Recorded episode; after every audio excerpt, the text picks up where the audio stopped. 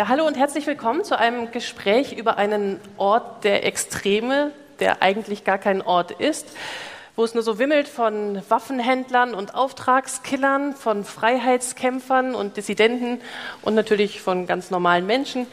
Herzlich willkommen zu einem Gespräch über das Darknet.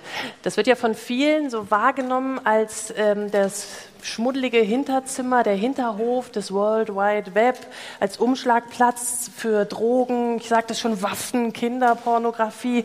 Dabei ist es ursprünglich aus einem ganz anderen Grund entwickelt worden, nämlich als Rückzugsort, um sich zu informieren und zu kommunizieren, anonym. Und äh, in der nächsten Stunde wollen wir darüber sprechen, über das Darknet. Was ist das eigentlich? Wer treibt sich darum? Warum treiben sie sich darum? Im Guten wie im Schlechten? Wie ähm, sollten so demokratische Gesellschaften wie die, in der wir leben, auch äh, mit diesem digitalen Dilemma umgehen?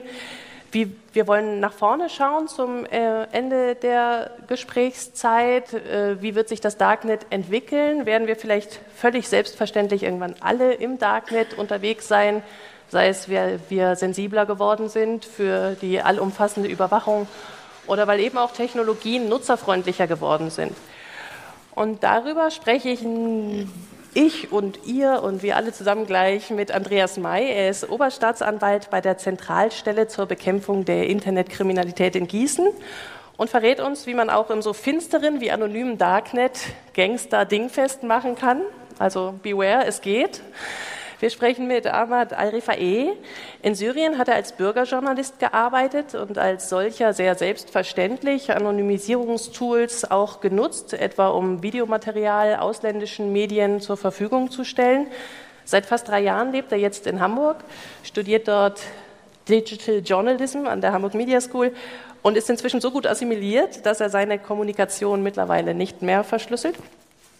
Ich habe heute Morgen noch eine verschlüsselte Mail bekommen von Daniel Moosbrugger. Und du sagst noch, spreche ich es richtig aus? Und natürlich spreche ich Moosbrugger richtig aus. Völlig einfach. Ähm, dass er seine Mails verschlüsselt, ist ja kein Wunder. Als Journalist hat er im vergangenen Jahr sehr, sehr lange im Darknet recherchiert, hat für eine sehr sehenswerte übrigens ARD-Dokumentation, die er mit Annette Dittert gemacht hat, ähm, mit Kriminellen gesprochen, mit Freiheitskämpfern und auch mit Polizisten und äh, er ist Referent für Informationsfreiheit im Internet bei Reporter ohne Grenzen. Und als solcher ist er auch prädestiniert dazu, uns jetzt zu erklären in ganz einfachen Worten, bitte, was wir eigentlich meinen, wenn wir hier vom Darknet sprechen heute. Also was wir meinen, wenn wir jetzt heute vom Darknet sprechen, dann äh, sprechen wir vermutlich äh, über einen Teil des Internets, den man über den Tor-Browser erreicht. Also der Tor-Browser eine Möglichkeit, anonym ins Internet zu gehen. Relativ einfach erklärt ist das ein Tool, das sich zwischen mich und das normale Internet klemmt. Und ähm, meine Anfragen werden ähm, durch ein Netzwerk von mittlerweile ungefähr 7100 Servern. Stopp. Daniel, darf ich dich an der Stelle noch mal kurz unterbrechen? Wir ja. gehen noch einen Schritt zurück. Vielleicht doch nicht nur, was wir heute mit dem Darknet meinen, sondern was ist das generell, das Darknet?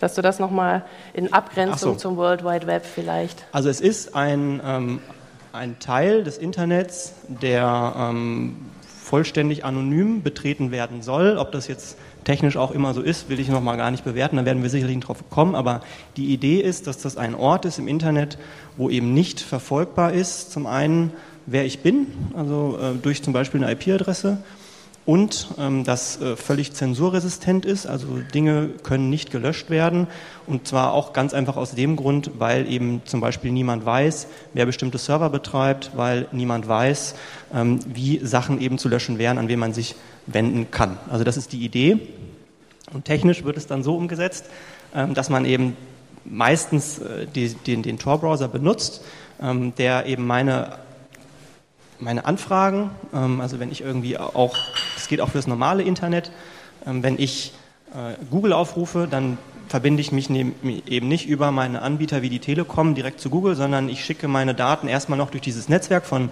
mittlerweile 7100 Servern. Das wird mehrfach verschlüsselt ähm, und dann kann man im Prinzip vereinfacht gesagt sagen, es ist so eine Art stille Postprinzip. Am Ende weiß halt niemand mehr, wer eigentlich dahinter steckt. Ich kriege aber trotzdem meinen Inhalt geliefert und bin damit anonym äh, im Netz. das ist quasi das, das Tor-Netzwerk, äh, um mich auch im ganz normalen Netz zu anonymisieren. Also ich kann damit auch ähm, ja, googeln oder so.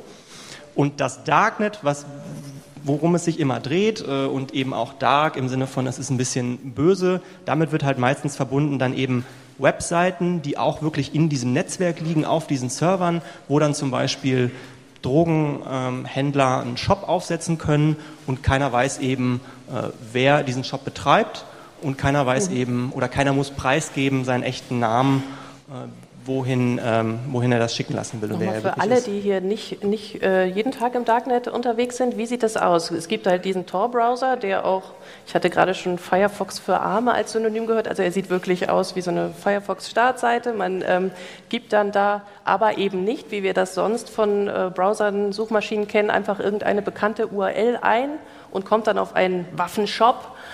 Ähm, sondern? Nee, genau. Also wenn ich eben Google eingebe, dann komme ich auch zu Google, aber eben anonym. Aber wenn ich eben wirklich in das Darknet will, im Sinne von diesem abgeschotteten Teil des Internets, dann suche ich im ganz normalen Internet nach, äh, nach sogenannten Hidden Wikis, also versteckten Verzeichnissen.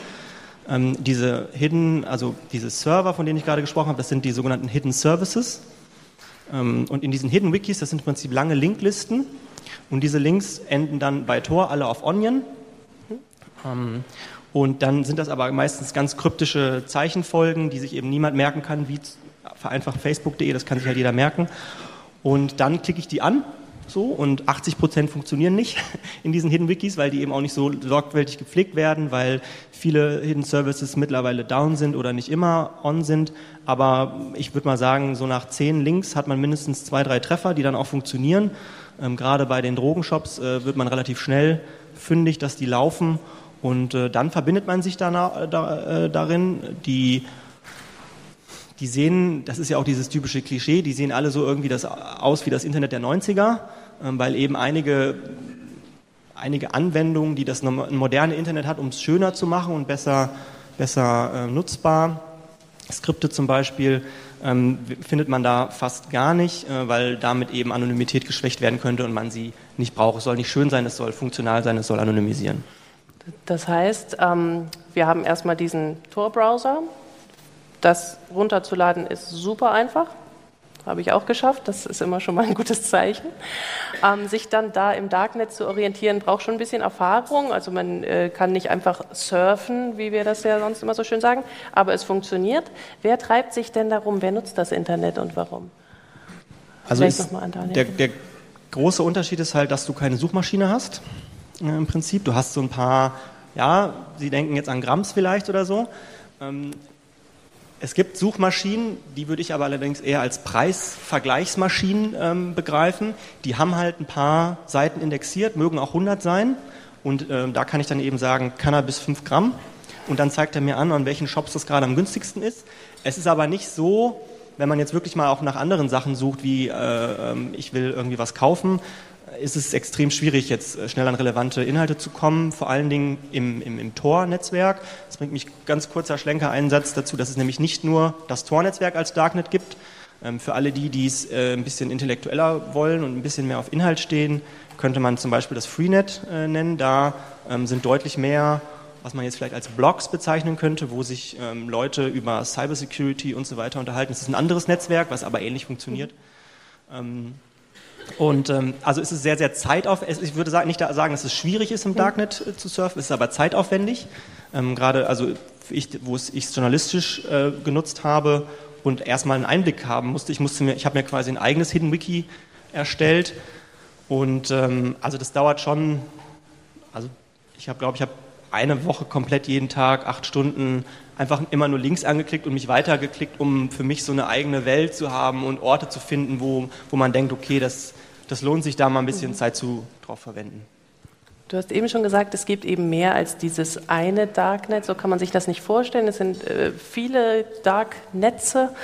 Was sie alle eint, ist, dass sie eben anonym zu ähm, besuchen sind oder auch äh, anonym zu betreiben, wenn es um Shops geht. Und damit sind sie eben das perfekte Habitat für Menschen, die ähm, nicht so gern erkannt werden wollen, aus welchen Gründen auch immer. Das könnten Menschen sein wie Ahmad. Ahmad, du hast ähm, eigentlich Bauingenieurwesen studiert bis 2011 in Syrien. Dann ist der Bürgerkrieg ausgebrochen. Du hast das Studium abgebrochen und als Journalist gearbeitet, als Fotograf, unter anderem für Reuters. Und du hast begonnen, das Darknet zu nutzen, um zu kommunizieren. Warum? Ja, also ähm, vorher muss man ein bisschen über die Situation in Syrien äh, mhm. sprechen, die politische äh, Situation. Äh, das syrische Regime kennt die Demokratie und die Freiheit gar nicht und möchte sie, die beiden, gar nicht kennen. Und deswegen alles, was für Demokratie und Freiheit gemacht wird, ist praktisch gegen das Regime und gilt für das Regime als Opposition. Und ähm, es ist äh, bei dem Regime ganz einfach, äh, ein, ein äh, Aktivist oder ein Journalist äh, fest, also, festzunehmen. Und deswegen, also wenn man äh, sich überlegt, ja, ich möchte als Aktivist äh, was machen oder als äh, Journalist tätig sein. Äh, und in dieser Situation, also ab 2011, dann muss man äh, Darknet nutzen. Also ähm, nicht über Darknet Aktivität ist für das Regime ganz klar und dann ist die Gefahr, die Risiko ganz groß, dass man äh, festgenommen wird und möglicherweise tot ist. Hm. Da geht es um die Existenz. Welche Technologien hast du denn benutzt? Also kam, ähm, konntest du dir in den Servern, die ja auch vom Re Regime sind, ähm, einfach den Tor-Browser runterladen und durchs Darknet spazieren? Ja, also ähm, es, ist, es war für mich ein äh, ziemlich langer Weg. Äh, zuerst ähm, habe ich das gar nicht genutzt. Zuerst habe ich, äh, ja, also äh, in Syrien gibt es keine Medien, freie Medien. Es gibt nur Medien für das Regime. Und deswegen hat äh, keine Medien über das Geschehen in Syrien zuerst berichtet. Ich habe zuerst zum Beispiel äh, gefilmt, die Demonstration, und dann habe ich gedacht, also die, der einzige Weg, der nicht gefährlich ist, dass ich ähm, einem Freund im Ausland die Videos schicke per Mail und dann äh, hat er äh, de, den Fernsehsendern und die Nachrichtenagenturen das geschickt. Danach habe ich äh, viel mehr gelesen, damit ich äh, sicher arbeiten kann und habe ich angefangen über äh, Tor zu, zu surfen und zu arbeiten.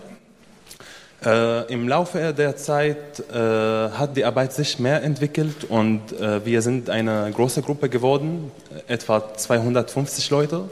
Und dann haben wir ein, ein äh, eigenes Server gekauft, also Darknet-Server, heißt VPN, die Technologie. Und ähm, ja, das war der Weg. Also das, das hat ähm, ja, vielleicht anderthalb Jahre gedauert, dass, bis ich ähm, gut unterwegs sein kann und sicher mhm. arbeiten kann. Und wie hast du gewusst, wie man die Technologie nutzt? Ist das in Syrien sowas wie Allgemeinwissen? Nee. ähm, es ist eigentlich ähm, schwer zu beantworten, weil, also zum Beispiel vor der Revolution, äh, vor 2011, war ähm, Facebook, YouTube und alle Social Media blockiert. Man kann äh, Facebook gar nicht nutzen, ohne dass man ähm, über das Darknet eigentlich unterwegs ist. Also man muss ähm, VPN nutzen, um mhm Facebook nutzen zu können. Das heißt, Facebook gibt es auch im Darknet. Mhm. Ja, es gibt halt alles, also in, in Darknet. Ähm, aber also diese ähm, andere, also die andere Welt im Darknet, das kenne ich leider nicht. das ist für Waffen und Drogen. ähm, aber ja, also alles, was ja. im normalen Internet gibt, gibt es im Darknet. Aber, Als anonymer Nutzer. Ja, aber also ab, ja. Ganz kurz nur, also Facebook tatsächlich ähm, man kann über Tor äh, anonym auf Facebook.com zugreifen, aber Facebook hat auch einen eigenen Hidden Service äh, eingerichtet, äh, wo ich mir dann auch wirklich ein vollständig anonymes Konto, äh, das ist dann Facebook, irgendwie dann ein paar Hieroglyphen und dann äh, dort Onion. So, also das geht auch. Mhm. Ja, Mathe, du hast einiges äh, riskiert, um eben dieses Videomaterial oder auch Berichte aus äh, dem Land quasi rauszukommunizieren. Hast du dich denn da sicher gefühlt, im Rahmen der Technologie, also als ähm, anonymer Nutzer?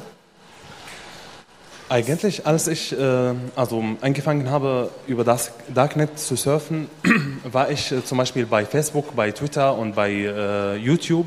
Aber also danach, als ich äh, richtig gearbeitet habe, Reportagen zu schicken oder äh, als ich äh, Fotojournalist für Reuters mhm. gearbeitet habe, war das ganz schwieriger. Also man hat das Gefühl, ja, man, man macht äh, etwas, was klar gegen das äh, politische Regime ist. Und dann ähm, ist das Risiko ganz groß. Aber mhm. im Laufe der Zeit fühlt man sich sicher, weil man ähm, ähm, also die Technologie ähm, vertrauen kann. Ähm, weil es also einfach sicher ist. Also wenn man äh, wissen kann, wie man über Darknet unterwegs äh, sein kann, dann hat man, kann man äh, dieses Gefühl haben. Meinst du, ohne diese Möglichkeiten der Anonymisierung hättest du den Job auch gemacht?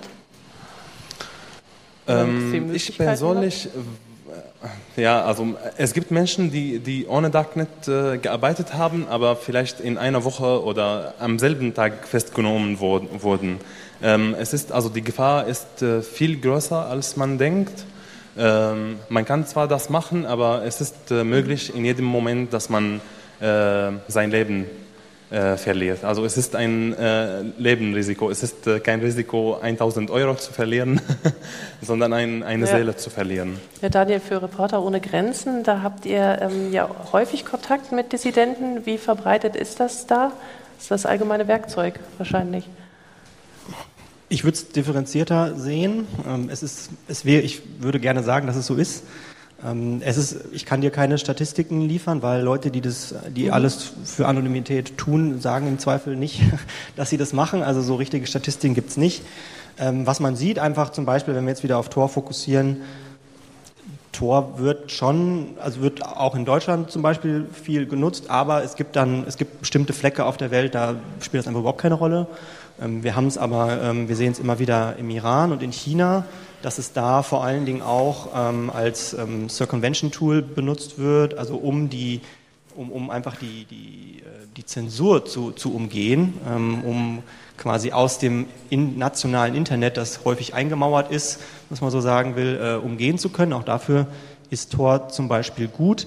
Ähm, wir haben gesehen, dass es äh, während des arabischen Frühlings, äh, auch nicht flächendeckend, aber dass äh, doch einige ähm, Aktivisten damit gearbeitet haben. Wie verbreitet ist das? Wir sehen jetzt gerade ähm, in der Türkei zum Beispiel, dass, dass, dass die Nachfrage größer wird, dass die Journalisten dort auch sensibler werden. Und gleichzeitig würde ich mich hier nicht hinsetzen und sagen, das machen schon alle. dann hätten wir nämlich auch keinen keinen Job mehr bei Reporter ohne Grenzen. Also es ist schon auch eine unserer Aufgaben, darauf erstmal hinzuweisen, denn genauso wie das in der, in der normalen Bevölkerung ähm, das Wissen um die Fähigkeiten digitaler Überwachung noch aus meiner Perspektive doch deutlich unterentwickelt ist, auch wenn wir seit den Snowden-Verhüllungen doch ein bisschen sensibler geworden sind, ähm, ist das bei Journalisten jetzt nicht immer automatisch anders. Also viele unterschätzen immer noch, welchen Gefahren sie sich aussetzen ähm, und deswegen mhm. versuchen wir einfach auch dafür zu sorgen, ähm, also ihr wollt darauf hinweisen, aber auch ein bisschen dafür werben. Absolut, genau. Also wir Tools, betreiben, die zur Verfügung stehen, bitte auch zu nutzen. Genau, also wir als Reporter ohne Grenzen betreiben auch mhm. zwei Darknet-Knotenpunkte. Also ähm, wir können da auch nicht ausschließen, ob da nicht auch Drogen äh, Drogenhändler über unseren äh, Server ihren Traffic leisten, aber wir sehen, sagen einfach, unser Mandat ist es, Journalisten zu unterstützen, ähm, mhm. Whistleblower zu schützen und dann, dafür ist das Tor-Netzwerk aus unserer Überzeugung ein probates Mittel und deswegen ist es auch vor allen Dingen symbolische Unterstützung dieses Netzwerks mit zwei Knotenpunkten. Ja, Anonymisierung ist im Zweifel überlebenswichtig für Whistleblower, für Dissidenten, aber eben ähm, auch interessant für Menschen, die das Ganze aus anderen Zwecken brauchen, die sich einfach nicht so gerne im Licht der Öffentlichkeit zeigen, um unbehelligt äh, im Schatten der Anonymität quasi ihren illegalen Geschäften nachgehen zu können, wie der 18-jährige Münchner ähm, Todesschütze, der vor, das ist schon fast ein Jahr jetzt her, neun Menschen umgebracht hat und die Waffen, die er gekauft hat, kamen aus dem Internet, aus dem Darknet, ähm, Waffen und Munition. Andreas May, wie übermittelt man da, über, äh, übermittelt, ermittelt man denn im anonymen Milieu? Ich stelle mir da jetzt ähm, Polizeibeamten vor, die quasi mit äh, verschlossenen Augen sich so durchs Dunkel tasten. Konkretisieren Sie das bitte. Die Vorstellung ist nicht völlig falsch. Ähm, ja, wir haben in unserer Zentralstelle so circa im Jahre 2000 14, 15 angefangen, uns intensiv ähm, mit ähm, dem zunächst Waffenhandel im Darknet zu beschäftigen. Das war unser Hauptanliegen. Man muss dazu sagen, das gehört nicht zu unseren, zu unseren Kernaufgaben. Und Kernaufgabe sind eher Datendelikte, also Datenveränderung, Datenausspähung, Computersabotage. Das sind so die klassischen Datendelikte. Wir nennen das Cybercrime im engeren Sinne. Äh, während ähm, äh, ja, dieser, dieser Handel über, über mhm. Darknet-Marktplätze ja eher ähm, Straftaten unter Nutzung in Anführungszeichen des Internets ist. Das ist nicht unsere, wie gesagt, nicht unsere Kernkompetenz, aber wir haben gesehen, dass da relativ wenig passiert. Und ähm, ja, wir haben dann eine etwas ähm, ja, interessante, interessante Ehe eingegangen mit dem Zollkriminalamt in Frankfurt am Main und haben gesagt, wir legen einfach mal los. Wir probieren mal, ob wir irgendwie ermitteln können. Und wie gesagt, am Anfang haben wir festgestellt, wir gucken mal in, die, in, die, in diese Angebote rein und haben festgestellt, da wird eine Menge, Menge, werden eine Menge, Menge von Waffen angeboten. Alles, was das Herz begehrt. Halbautomaten, Vollautomaten, äh, Sprengstoff, Plutonium, also irgendwie alles, was man, ja, also auch das, wäre ich mit der Bestellung ein bisschen vorsichtig würde ich vielleicht ein bisschen auf die Verpackung achten. Ähm, und wenn die, wenn die Packstation noch gelber ist als sonst, nicht abholen. Großer Bogen. ähm, ja, und ähm, ja. Das heißt, Sie sehen die Webshops da vor lauter Waffen strotzend und Ihnen sind eigentlich die Hände gebunden. Wie, wie gehen Sie vor? Ja, man muss es, man muss es sagen, ähm, auch wenn im Raum vielleicht einige andere Auffassungen sind oder andere, andere Erkenntnisse haben. Ähm, technisch ist in Tor für Strafverfolgungsbehörden überhaupt nichts zu machen. Ende. Ähm, das gilt für deutsche Strafverfolgungsbehörden. Ich lasse es ausdrücklich mal so mhm. stehen. Ob das für amerikanische Geheimdienste in gleicher Weise gilt, das weiß ich nicht. Das entzieht sich völlig meiner Erkenntnis. Vielleicht haben die ganz andere technische Möglichkeiten, vielleicht haben die mehr, mehr Nodes eingebunden ins Netzwerk, können Datenströme überwachen, kriegen das irgendwie hin. Für uns geht da nichts, das muss man einfach sagen. Das heißt, die technischen Möglichkeiten sind gleich null. Und durch die Anonymisierung, die Mehrfachverschlüsselung ist eine Überwachung nicht möglich. Wir können Serverstandorte, also wir wissen nicht, wo diese Plattformen gehostet sind, wo sie physikalisch liegen, kommen dementsprechend nicht an die Betreiber ran. Aber Sie verhaften immer wieder Menschen. Ja, das machen wir aber ganz anders. Ähm, ähm, ich könnte jetzt ein bisschen flapsig sagen, ähm, wir fangen nur die Doofen, aber man, Man muss dazu sagen, dass wir von hier aus gar nicht sehen können, wer im Publikum sitzt. Die Scheinwerfer sind sehr hell. Schade. Danke. Jetzt bin ich erhellt. Ähm, ja, es ist tatsächlich so, dass wir, wie gesagt, wir haben einfach angefangen. Wie fängt man an? Ähm, man, man kauft.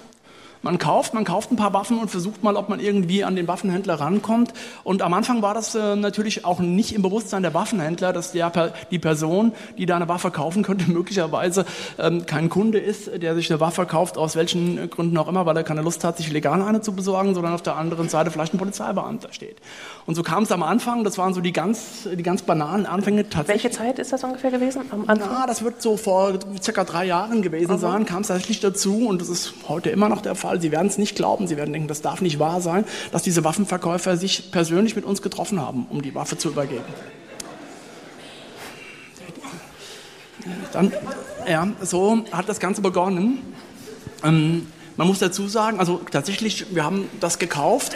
Ähm, wenn wir ähm, Waffenverkäufer identifiziert, ähm, identifiziert haben, haben wir ja, von der Regelung Gebrauch gemacht, die, die, die, die das StGB vorsieht, 46b StGB, die sogenannte Kronzeugenregelung. Das heißt, wir haben diesen Waffenhändlern gesagt, Freunde, wenn ihr, wenn ihr an eurer Strafe feilen wollt, wenn ihr, wenn ihr eine Strafmilderung kriegen wollt, ähm, müsst ihr ein bisschen vielleicht mitspielen oder wäre, hättet ihr die Möglichkeit mitzuspielen und die Möglichkeit mitzuspielen bei euch ist, dass wir eure Accounts übernehmen. Wir würden ganz gerne unter eurem Namen weiterspielen.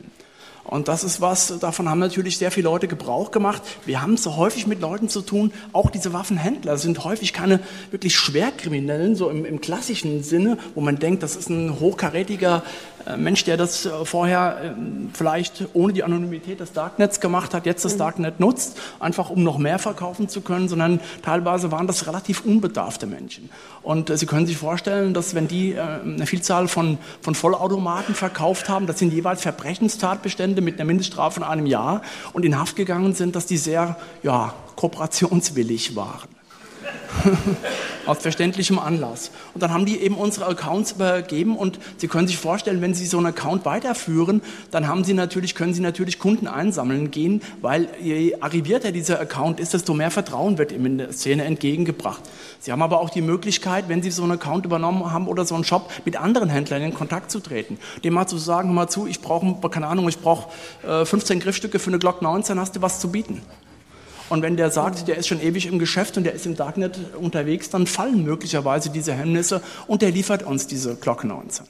Wir haben natürlich auch die Schwachstelle, dass immer bei der Warenversendung, das kennen Sie, eine Warenversendung findet eben im realen Leben statt. Da ist nichts mehr mit, mit Darknet und vollständige Anonymisierung, sondern solche Sachen werden verschickt. Da sind wir wieder bei den gelben Kästen, ähm, die überall rumstehen. Natürlich äh, kann man Packstationen überwachen. Es gibt Daten zum Datenverkehr. Wir nehmen ein ganz einfaches Beispiel. Sie kleben irgendeine, so, so, wie heißt das, so eine Paketnummer da irgendwie drauf auf Ihr Paket. Jetzt könnte ich als allererstes natürlich was machen. Ich kann das Paket, was beim zu mir kommt, wenn ich ich bestelle, einfach mal gucken, sind da Fingerspuren drauf.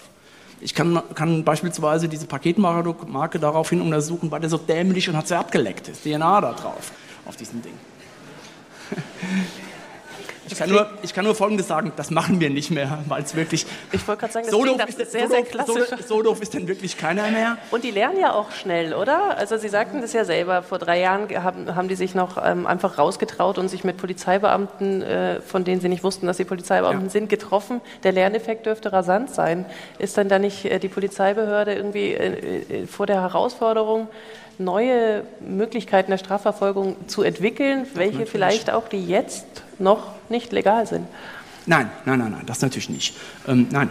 Natürlich ähm, nicht. Ganz, ganz, nein, nein, ganz, klar, nein, nein, ganz klares Nein. Also das, äh, das wäre für uns ähm, eine Katastrophe, wenn wir Ermittlungsmethoden anwenden würden, von denen ja. wir sicher wissen, dass sie, ähm, dass sie nicht legal sind. Sie müssen sie ja noch nicht anwenden, aber vielleicht schon mal den Weg ebnen, dass äh, irgendwas verändert werden müsste. So wichtig ist es dann offenbar. Nein, nein, nein, klar, glasklares Nein. Mhm. Also das ähm, äh, Graubereiche betreten, wo man sagt, das kann man mit guter, mit guter Begründung vertreten, juristisch. Und wenn ich äh, eine gute Begründung meine, dann muss ich die auch in der Akte dokumentieren. Das passiert immer wieder, aber ich würde nie in Bereiche betreten, wo ich nachher unverwertbare Beweisergebnisse bekomme. Wenn ich das mache, ähm, dann lege ich mir meine Zentralstelle lahm. Das, äh, diesen Weg darf man nicht gehen, das machen wir auch nicht. Nein, aber es gibt eine Menge von Möglichkeiten, sage ich mal, die möglicherweise unsere Straftäter vielleicht auch nicht so realisieren. Nehmen wir, kommen wir äh, den Fall des Waffenlieferanten für den, für den äh, Münchner Attentäter, ähm, der wie durch die Presse gegangen ist, ja ähm, aus ähm, in Marburg festgenommen worden ist, also in unserem Bericht. Ähm, da war es so, dass äh, wir äh, zwei Käufer-Accounts übernommen hatten, Menschen, die Waffen gekauft hatten, und die hatten beide bei dieser Person gekauft. Und wenn ich schon mal eine Waffe gekauft habe und so einen Account übernehme und sage, hier, hallo, hier ist der sowieso, ich habe von dir eine super Waffe gekauft, ich brauche noch eine, hast du noch was zu bieten? Dann ist die Argwohn auf der anderen Seite natürlich nicht da, die ist deutlich verringert, weil er mit dieser Person ja schon mal ein Geschäft gemacht hat. Und die kannten sich auch persönlich. Hier wurde die Waffe ebenfalls persönlich übergeben. Also hat er gar kein Problem gehabt, sich mit dieser Person wieder zu treffen. Gut, es kam diese Person natürlich nicht an den Ort, sondern wir. Ähm, aber ähm, wie gesagt, das ist auch eine Möglichkeit, wie Sie über so einen übernommenen Account durchaus weiterkommen. Von was für Zahlen reden wir denn da? Keine großen Zahlen. Ja, mutmaßlich, es klingt nach wahnsinnig viel Arbeit für wahrscheinlich keine großen Zahlen. So ist es auch. Vielleicht auch entsprechend ja, nicht unbedingt den Bedarf, da irgendwas zu ändern an der Rechtssituation. Sie kommen ja häufig auch nicht weiter, das muss man ehrlichkeitshalber sagen. Natürlich propagieren wir immer wieder, wenn wir solche Ermittlungserfolge haben, aber es gibt auch eine Menge von Leuten, die derart vorsichtig agieren, dass unsere ähm, Ermittlungen letztendlich dann im Sande verlaufen. Ähm, in den letzten Jahren, ich würde mal, um einfach mal eine Zahl zu nennen, würde ich sagen 50 Verkäufer in den letzten zwei bis drei Jahren. Das ist so eine realistische Zahl von Identifizierung. Und es gibt ähm, wahrscheinlich gar nicht mal Schätzungen, wie groß eigentlich äh, der kriminelle Inhalt Doch. im Dark Web ist. Doch, die gibt es natürlich. Ich habe im Vorfeld dieser Veranstaltung gestern gerade nochmal nachgelesen. Ähm, es gibt natürlich Statistiken, wie kriminell ist das Darknet. Ja. Alles mit ganz, ganz großer Vorsicht zu genießen, würde ich sagen. Ähm, ich muss dazu sagen, ich habe vor einiger Zeit einen Kollegen mal gehört, der tatsächlich in einem Vortrag behauptet hat, Herr Moosbrucker, das Darknet sei von Kriminellen entwickelt worden, um besser Straftaten begehen zu können. Muss ich ein bisschen grinsen, als ich es gehört habe. Also es ist so, dass man schätzt, so zwischen 50 und 60 Prozent der Inhalte des Darknets seien illegaler Natur. Das sind so Schätzungen. Gut, jetzt müsste man natürlich wissen, wie, äh, wie groß die Inhalte an ja. sich sind. Wobei man dazu sagen muss, gehen wir mal zum deutschsprachigen Darknet. Ähm, ja. Das deutschsprachige Darknet ist verschwindend gering. Also so, ich würde schätzen, so drei bis vier Prozent des Darknets ist deutschsprachig und der weit überwiegende Anteil natürlich englischsprachig. Dann gehen wir vielleicht auch mal äh, von Deutschland ins Ausland, was die Ermittlungen angeht. Haben Sie eine Ahnung, wie Ihre Kollegen im Ausland arbeiten? Was ist denn zum Beispiel in den USA möglich? Ja, in den USA ist natürlich deutlich mehr erlaubt als bei uns. Ähm, nehmen wir ein ganz einfaches Beispiel, was, ähm, was sehr augenfällig war. Wir haben so eine, eine Tätigkeit, wir ermitteln sehr stark im Bereich der Verbreitung von Kinderpornografie, also kinderpornografischer Inhalte, Plattformen, über die Kinderpornografie vertrieben werden. Und da war sehr schnell zu sehen, als, ja, sage ich mal, das Darknet so ein bisschen en vogue war, dass diese Plattformen allesamt aus dem Clearweb umgezogen sind. Alle, die waren plötzlich alle im, im Darknet zu finden. Clearweb? Ja, im normalen normalen Internet. Ja. Ähm, die waren plötzlich alle im, im, im, Darknet gehostet und dementsprechend für uns nicht mehr lokalisierbar. Und es ist ein Verfahren, das ist öffentlich, deswegen kann ich sagen, dort haben wir Hinweise über die Amerikaner bekommen und die hatten wohl Zugriff auf diese Plattform, die, denen war es gelungen, so eine Plattform zu lokalisieren, wie auch immer. Und was viel interessanter war, war, dass die Amerikaner die Möglichkeiten hatten, diese Plattform zu übernehmen und weiter zu betreiben als sogenannten Honeypot.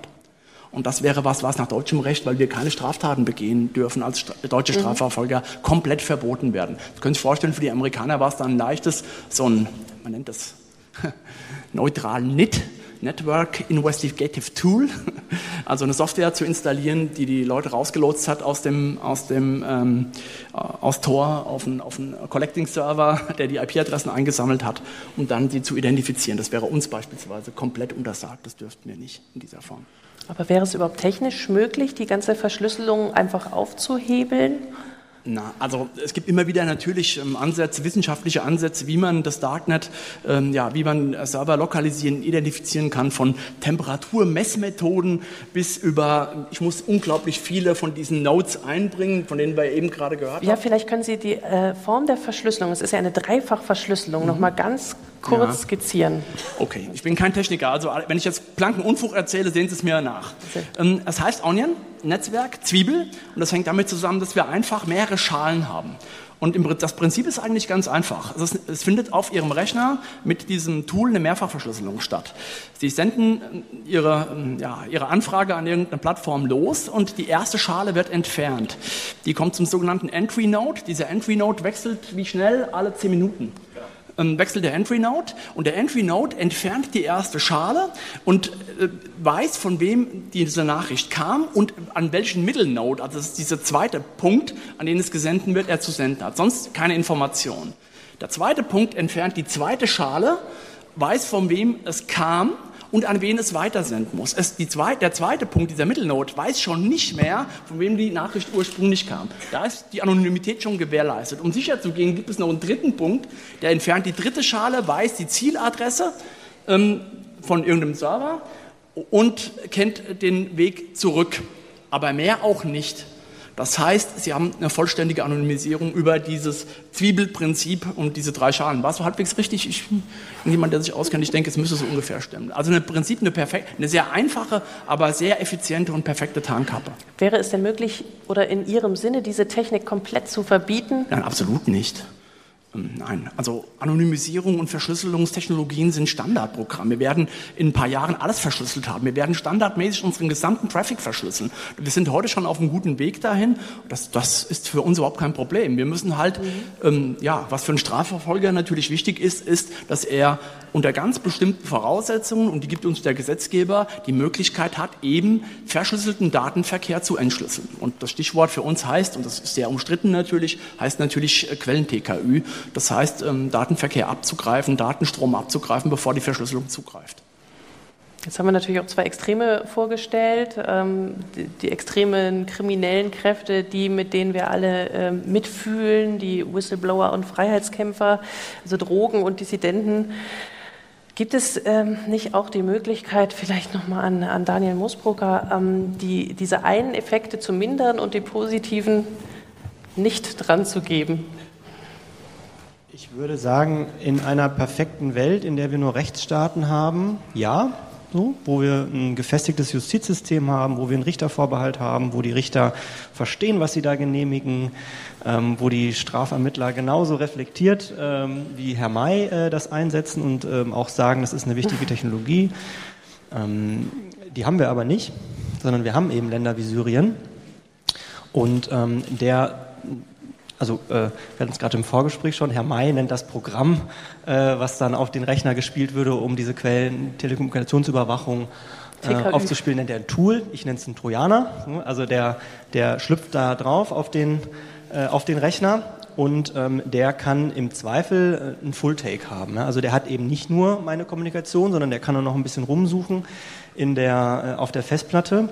Und, Wir reden ähm, jetzt von dem Fall, dass ähm, äh, die Ermittler die Überwachung nicht erst im Rahmen der Kommunikation, die verschlüsselt abläuft, übernehmen, sondern schon vorher direkt auf dem Computer genau, also wir haben, den, wir haben den Fall, Wir haben den Fall, es kann jetzt auch sein, wir beide nutzen WhatsApp, das ist ja auch Ende zu Ende verschlüsselt. Das heißt, klassischerweise würde bei einer äh, Telekommunikationsüberwachung der Ermittler einfach in die Mitte greifen und einfach mal mithören. So, bei der Telefonleitung hängt er sich in der Mitte. Der muss da ja mhm. gar nicht äh, neben mir stehen quasi und mithören. Weil das aber jetzt in der Mitte verschlüsselt ist, vom Ende zum Ende, muss er quasi, mal ganz doof gesagt, er muss zwischen meinen Mund und, den, und das Mikrofon, um da mitzuhören, bevor es im Mikrofon dann verschlüsselt wird. Und dafür braucht er technisch gesehen ein Programm, was auf meinem Rechner liegt. Das ist aber ein deutlich schwererer Eingriff äh, in mein Grundrecht, in meine Privatsphäre, weil diese Programme eben ähm, sehr, sehr schwer zu bauen sind, äh, um, um, zu, um zu limitieren. Also wir hatten das in Deutschland schon, ähm, der, der Bundestrojaner oder Staatstrojaner, der dann vom Chaos Computer Club gehackt wurde, ist schon ein bisschen her, so 2010, 11 oder sowas, glaube ich, wo dann rauskam, naja, der, der kann auch Kommunikation abfangen, der kann aber noch deutlich mehr. Der kann richtig tief rumschnüffeln und das war eben nicht mehr gedeckt. Und man muss sich einfach fragen, ähm, diese Programme, die bleiben dann eventuell auch nicht nur äh, in Deutschland oder in anderen äh, Demokratien, wo das vielleicht wirklich rechtsstaatlich eingesetzt würde, die können dann nämlich eben auch äh, über diese Firmen, die das entwickeln. Da gibt es auch wirklich etliche dokumentierte Fälle, ähm, dass die wirklich auch sogar manchmal mit Terroristen handeln, also dass die diese Trojaner an Terroristen verkaufen und die können diese Sachen genauso ein, einsetzen. Aber wir so. müssen noch mal klarstellen, in Deutschland werden diese Tools oder Trojaner derzeit nicht eingesetzt und es ist mhm. auch nicht Ja, es erlaubt. gibt wohl jetzt äh, seit äh, Februar letzten Jahr, glaube ich, einen Bundestrojaner wieder, der in den ganz engen Grenzen oder Quellenticker, genau, ja, genau, Quellenticker Software, genau, ähm, nach dem, jetzt haben Sie mich schon, ähm, das Bundesverfassungsgericht hat da schon was zu gesagt und hat sehr, sehr enge Grenzen ähm, auf, aufgezeigt. Und das ist technisch extrem schwer umzusetzen. Und nach allem, was man weiß, ist das jetzt so, dass, der, dass dieses Programm, das funktioniert zwar, aber nur auf stationären PCs, die Windows benutzen und Skype. So, und ähm, Und äh, ja, aber das wäre dann nach deutscher Rechtsprechung dann ähm, eben legal. Und, ähm, aber auch das ist wieder, also selbst, selbst der Fall, also selbst der Fall, dieses Programm kann in falsche Hände geraten äh, und kann missbraucht werden. Technologie kann immer missbraucht werden. Deswegen äh, glaube ich eben, solange wir eben leider nicht in dieser perfekten Welt mit lauter ähm, unabhängigen Justizsystemen und so weiter leben, ähm, ist ein System, das zumindest vom Prinzip her absolute Anonymität ähm, herstellen kann, ähm, unbedingt notwendig, um eben zum Beispiel auch in solchen Ländern vielleicht perspektivisch mal Demokratie zu ermöglichen. Ahmad hat es gesagt, er weiß nicht, ob er das, was er gemacht hat, was unbestreitbar extrem wichtig war, ähm, aus der demokratischen Perspektive auch gemacht hätte, wenn es diese ganzen Anonymisierungstools nicht gegeben hätte. Und ich glaube, das ist einfach ein, gerade ein Dilemmata ähm, und ähm, was dadurch natürlich nicht auflösbar ist. Und ich will da aber diesen einen Schritt ähm, gerade nicht gehen und da quasi das, das Messer an dieses Netzwerk anlegen. Wahrscheinlich hätte das auch gar keinen Nutzen, weil dann viele andere Netzwerke aufpoppen würden. Du hast ein paar interessante Punkte gerade schon genannt, ähm, wo ich dachte, ja, äh, wir, wir, reden immer davon, wie wichtig dieses Darknet sein kann, zum Beispiel für Whistleblower, aber ich habe das Gefühl, dass wir alle als ganz normale Nutzer des Internets auch immer ähm, sensibler geworden sind für die Überwachung. Also bei dir klang es ja gerade auch schon so ein bisschen dramatisch, als ob wir alle jederzeit auch von Staatsseite überwacht werden könnten, auch in der Demokratie. Ähm, jedenfalls sind wir sensibler geworden, habe ich das Gefühl, in der Nutzung der Technologie oder vielleicht ist auch die Technologie einfach besser aufgestellt. Ich habe eine Statistik gelesen, dass äh, seit Donald Trump gewählt ist, immer mehr Leute verschlüsselte Messenger nutzen. Signal, ja, Signal ist äh, am, am, Abgehen wie sonst was, seitdem Trump ähm, Präsident es ist. Es gibt ja auch fast nur noch verschlüsselte Messenger-Dienste. Meine Frage wäre, weißt du, was äh, mit Tor ist? Nutzen auch immer mehr Leute Tor, die das vorher vielleicht nicht gemacht hätten. An Tor ist das Interessante und deswegen würde ich da dieses, würde ich gar nicht so, es würde mir gefallen, deinen Satz zu unterschreiben, dass alle Leute in der Nutzung sensibler geworden sind. Ähm, ich würde das auch da wieder ein bisschen abschwächen. Ähm, an Tor ist immer interessant, Tor äh, wächst immer dann, wenn es irgendwie akut ist. Also wenn in der Türkei die sozialen Medien äh, blockiert sind, dann sehen wir, dass auch Tor in dem Land völlig abgeht und das hält dann so ein, zwei Wochen vor. Und dann verschwindet das aber wieder. Ähm, deswegen würde ich sagen, ich glaube, so seit Snowden, was, also ich glaube, ein viel größerer Wachrüttler, was technisch möglich ist, hätte es gar nicht geben können, seit ähm, der NSA-Spähaffäre. Seitdem ist das Bewusstsein gewachsen, dass diese Totalüberwachung möglich ist und auch von Geheimdiensten auch ähm, versucht wird oder auch durchgeführt wird. Ob das aber in der breiten Masse schon die Nutzung verändert hat, da würde ich ein ganz großes Fragezeichen hintermachen. Ich, ich würde das sehr befürworten persönlich, mhm. wenn das so wäre. Aber ich glaube, so, so perfekt ist die Welt nicht, dass wir schon so weit sind.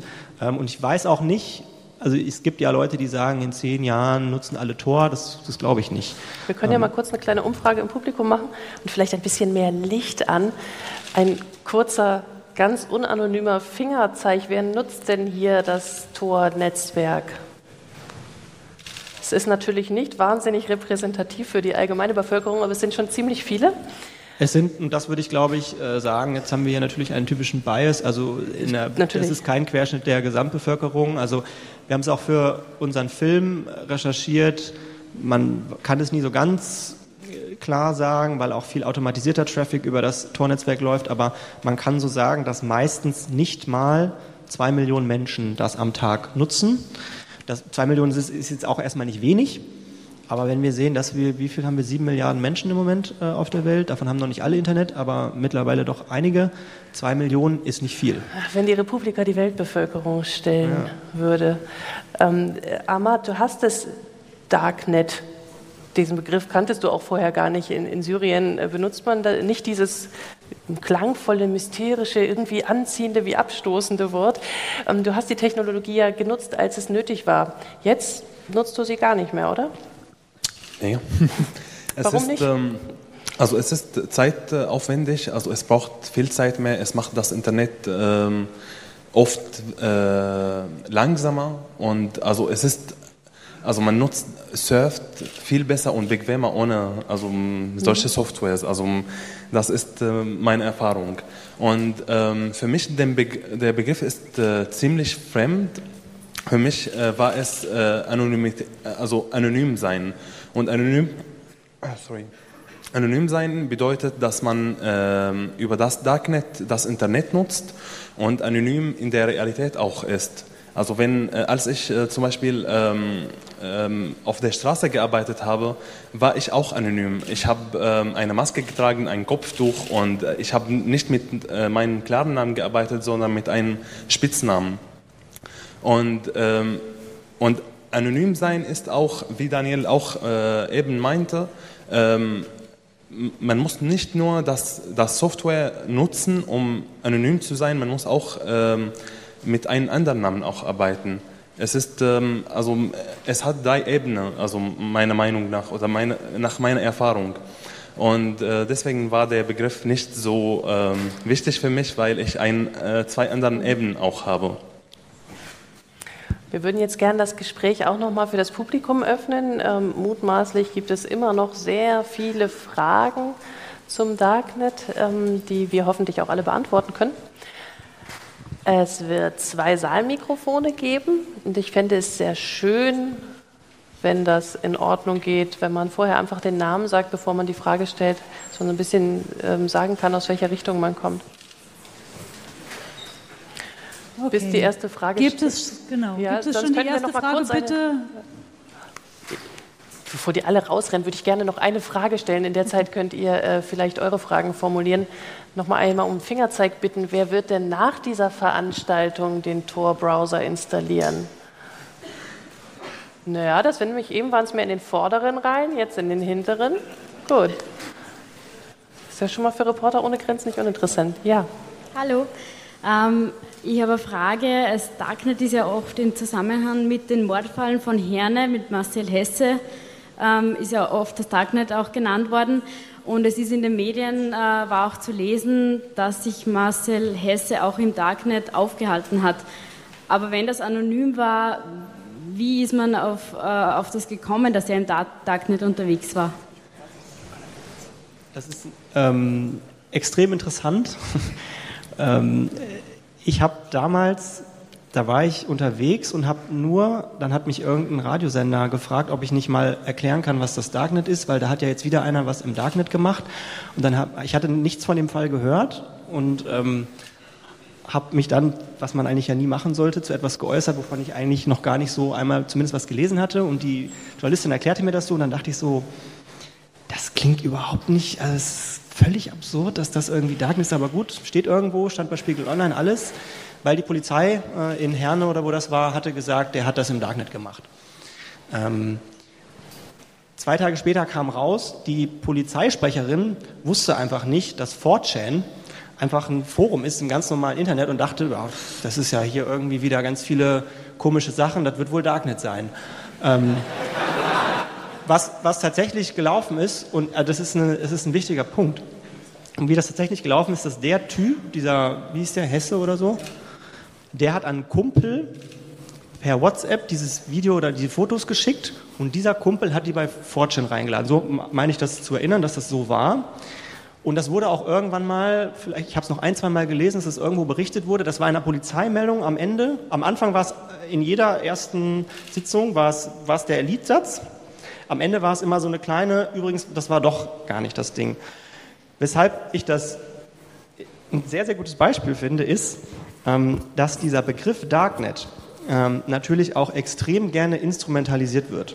Ähm, das habe ich schon wirklich auch jetzt von einigen Ermittlern, auch von Kollegen von Herrn May gehört, dass die ganz genau wissen, das ist ein politischer Begriff. Ich meine, wir haben ihn auch genommen, weil der Begriff zieht, der Begriff macht auch hier so eine Halle voll, der klingt irgendwie mysteriös und gleichzeitig weist er natürlich die, den Finger nur auf diese, auf diese Seite des Bösen, weshalb ich dafür plädieren wollte. Ich meine, jemand wie, wie Ahmad, ähm, der, der nutzt diese Technologie ganz anders. Der würde nie auf die Idee kommen, das Darknet zu nutzen. Mhm. Und ähm, der muss da auch keine Drogenshops ähm, betreiben. Der will ja nicht gefunden werden, im Gegensatz zum Drogendealer. Der tut alles dafür, dass er gefunden wird. Ahmad will einfach nur kommunizieren. So, und deswegen ähm, ist dieser Begriff ähm, extrem schwierig zu nutzen, weil er immer noch diese eine Seite zielt. Und gleichzeitig ist er insofern gelungen, äh, weil er natürlich eine Halle voll macht, weil es irgendwie zieht.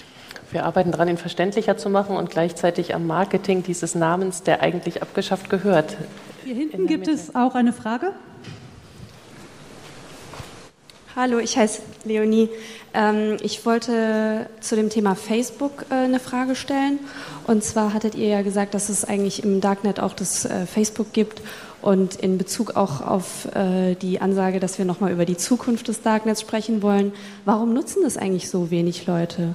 In Bezug auch auf die Datensicherheit, die wir ja damit dann hätten. Also ich habe überlegt, das könnte ich ja jetzt eigentlich nur noch darüber machen. Hm. Ahmad hat gerade schon so in die Richtung ein bisschen geantwortet. Dann äh, würde ich vielleicht nochmal Daniel Andreas May bitten.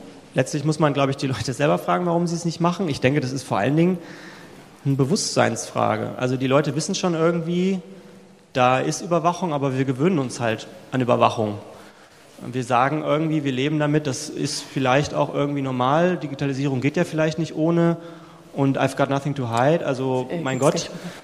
Ähm, deswegen glaube ich auch, dass das Darknet nicht Mainstream werden wird in, in zehn Jahren und trotzdem wird es, glaube ich, wichtiger werden für solche Menschen wie Ahmad, ähm, weil eben die Fälle, glaube ich, schon mehr werden, ähm, dass eben Leute, die was Wichtiges machen für die Gesellschaft in irgendeiner Form, es können auch Wirtschafts irgendwie Verantwortliche sein, wo es einfach um viel geht, wo man einfach nicht, wo man einfach existenziell in welcher Form auch immer darauf angewiesen ist, anonym zu sein. Für die wird das wichtiger. Ob das der große Mainstream wird. Also den inneren Schweinehund überwinden vielleicht nicht. Andreas May, sind Sie bei Facebook? Nein, das wäre nicht wirklich schlau, unter meinem Klarnamen dort zu agieren. Ähm, zu viele Freundschaftsanfragen. Ähm, ähm, ähm, ähm ich, ich, muss zu, dieser, zu diesem Stichwort Anonymisierung und Nutzung von Tor ähm, Folgendes sagen, eben auch zu dieser, äh, zu dieser Frage, warum nutzen nicht alle Tor? Ähm, ganz einfach, auch bei Facebook. Wenn Sie völlig legale Dinge tun und nichts Kriminelles tun, warum um Gottes Willen äh, sollten Sie Ihren Traffic total verlangsamen? Das macht überhaupt keinen Sinn. Bei völlig legalen Handlungen können Sie, es, es gibt keine flächendeckende Überwachung, es gibt keinen Überwachungsstaat, der das gesamte, nein, nein, nein. Ich, ich, weiß, worauf Sie raus wollen. Sie wollen auf die, auf die Vorratsdatenspeicherung raus. Mir ist schon klar, das ist was ganz anderes. Über Vorratsdatenspeicherung hat, ist ja keine inhaltliche Überwachung, da geht es um Verkehrsdaten, das ist was völlig anderes. Nein, nein, nein. Ich rede von normalen Strafverfolgungsbehörden. Das Interessante ist, warum sollten Sie das tun? Ich sehe überhaupt keine Veranlassung. Wenn ich beispielsweise im Behördenverkehr kommuniziere, Daten austausche, Aktenteile austausche, wenn Daniel, ähm, ähm, keine Ahnung, Inhalte journalistische Ermittlungen austauscht, ähm, Ahmad irgendwelche ähm, Dinge austauscht, die möglicherweise abgehört werden könnten, sehe ich das vollkommen ein.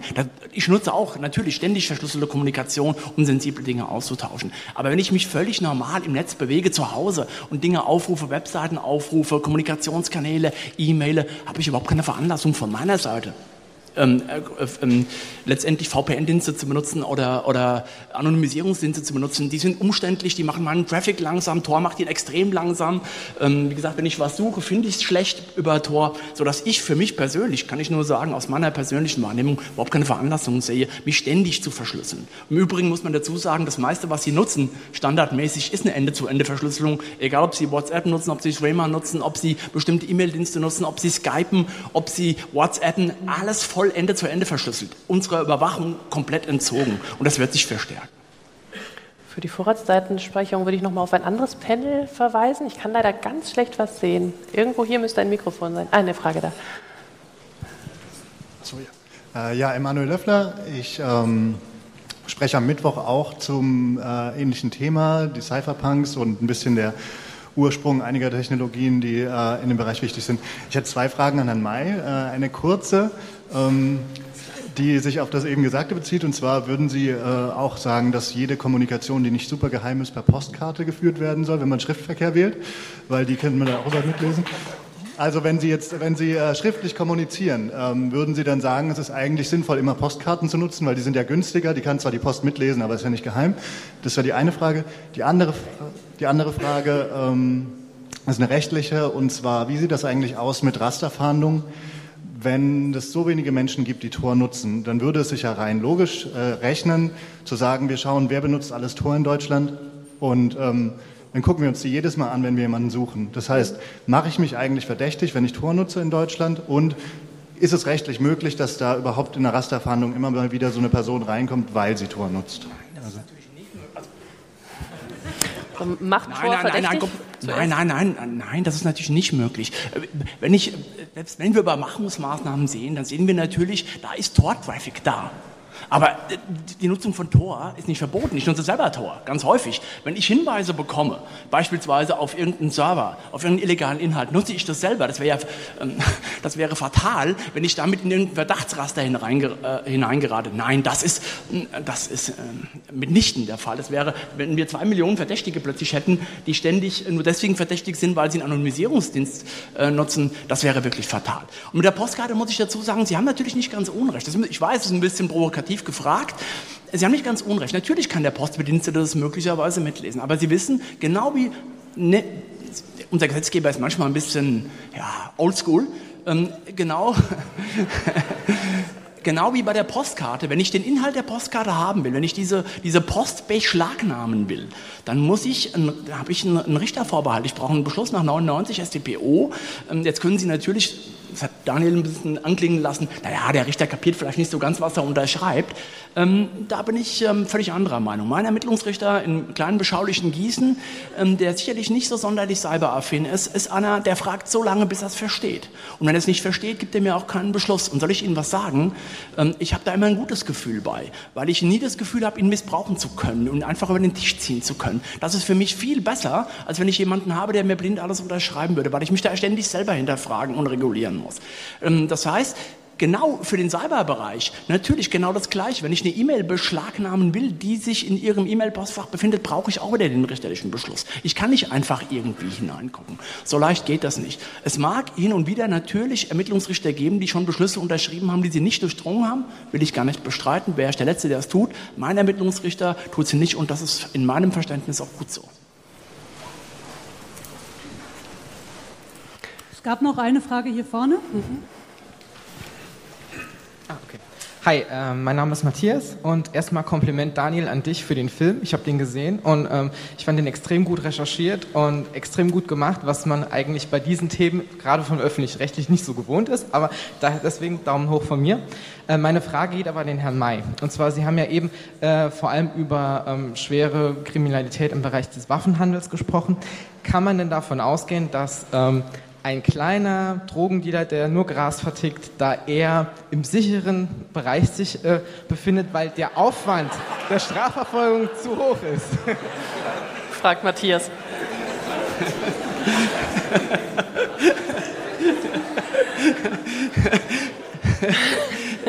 Ich glaube, jetzt werden Freibriefe gesucht. Ähm, Mai hat doch gesagt, ihr verfolgt mich nicht. Ähm, Nein, äh, glaube ich nicht, aber ich glaube, ehrlich gesagt, ähm, ähm, natürlich, äh, wäre jetzt kommen wir wieder zum Begriff Rastern. Wir schauen uns natürlich an, wo sind diese wirklich werthaltigen Kunden, die uns auch Ermittlungsansätze bieten. Und wir schauen natürlich sozusagen von oben nach unten. Wir würden von dem hochkarätigen Waffendealer rübergehen. Ich muss dazu sagen, wir sind natürlich auch im, im, im, in diesem Bereich Ermittlungen von Drogenshops mittlerweile aktiv, spezialisieren uns natürlich, natürlich auch auf die Drogenshops, die in großem Umfang äh, nicht nur weiche Drogen, sondern auch harte Drogen verkaufen, sodass der, ich würde nicht sagen, völlig unter dem Radar fliegt, aber nicht unsere allererste Zielperson wäre. Man könnte ein bisschen weiterspinnen, wie sieht es mit dem Kunden aus, der im Grammbereich Marihuana bestellt?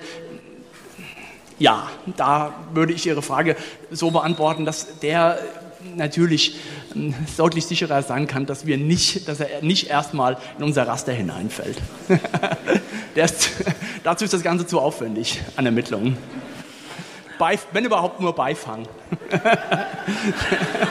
okay. Eine Stunde geredet, womöglich noch viele Fragen offen. Eins ist, glaube ich, äh, sicher, das Darknet wird uns noch eine ganze Weile begleiten, vielleicht auch unter anderem Namen oder so, dass wir es gar nicht merken. Herzlichen Dank an das Publikum, an Daniel Moosbrucker, Ahmad Al-Rifai und Andreas May.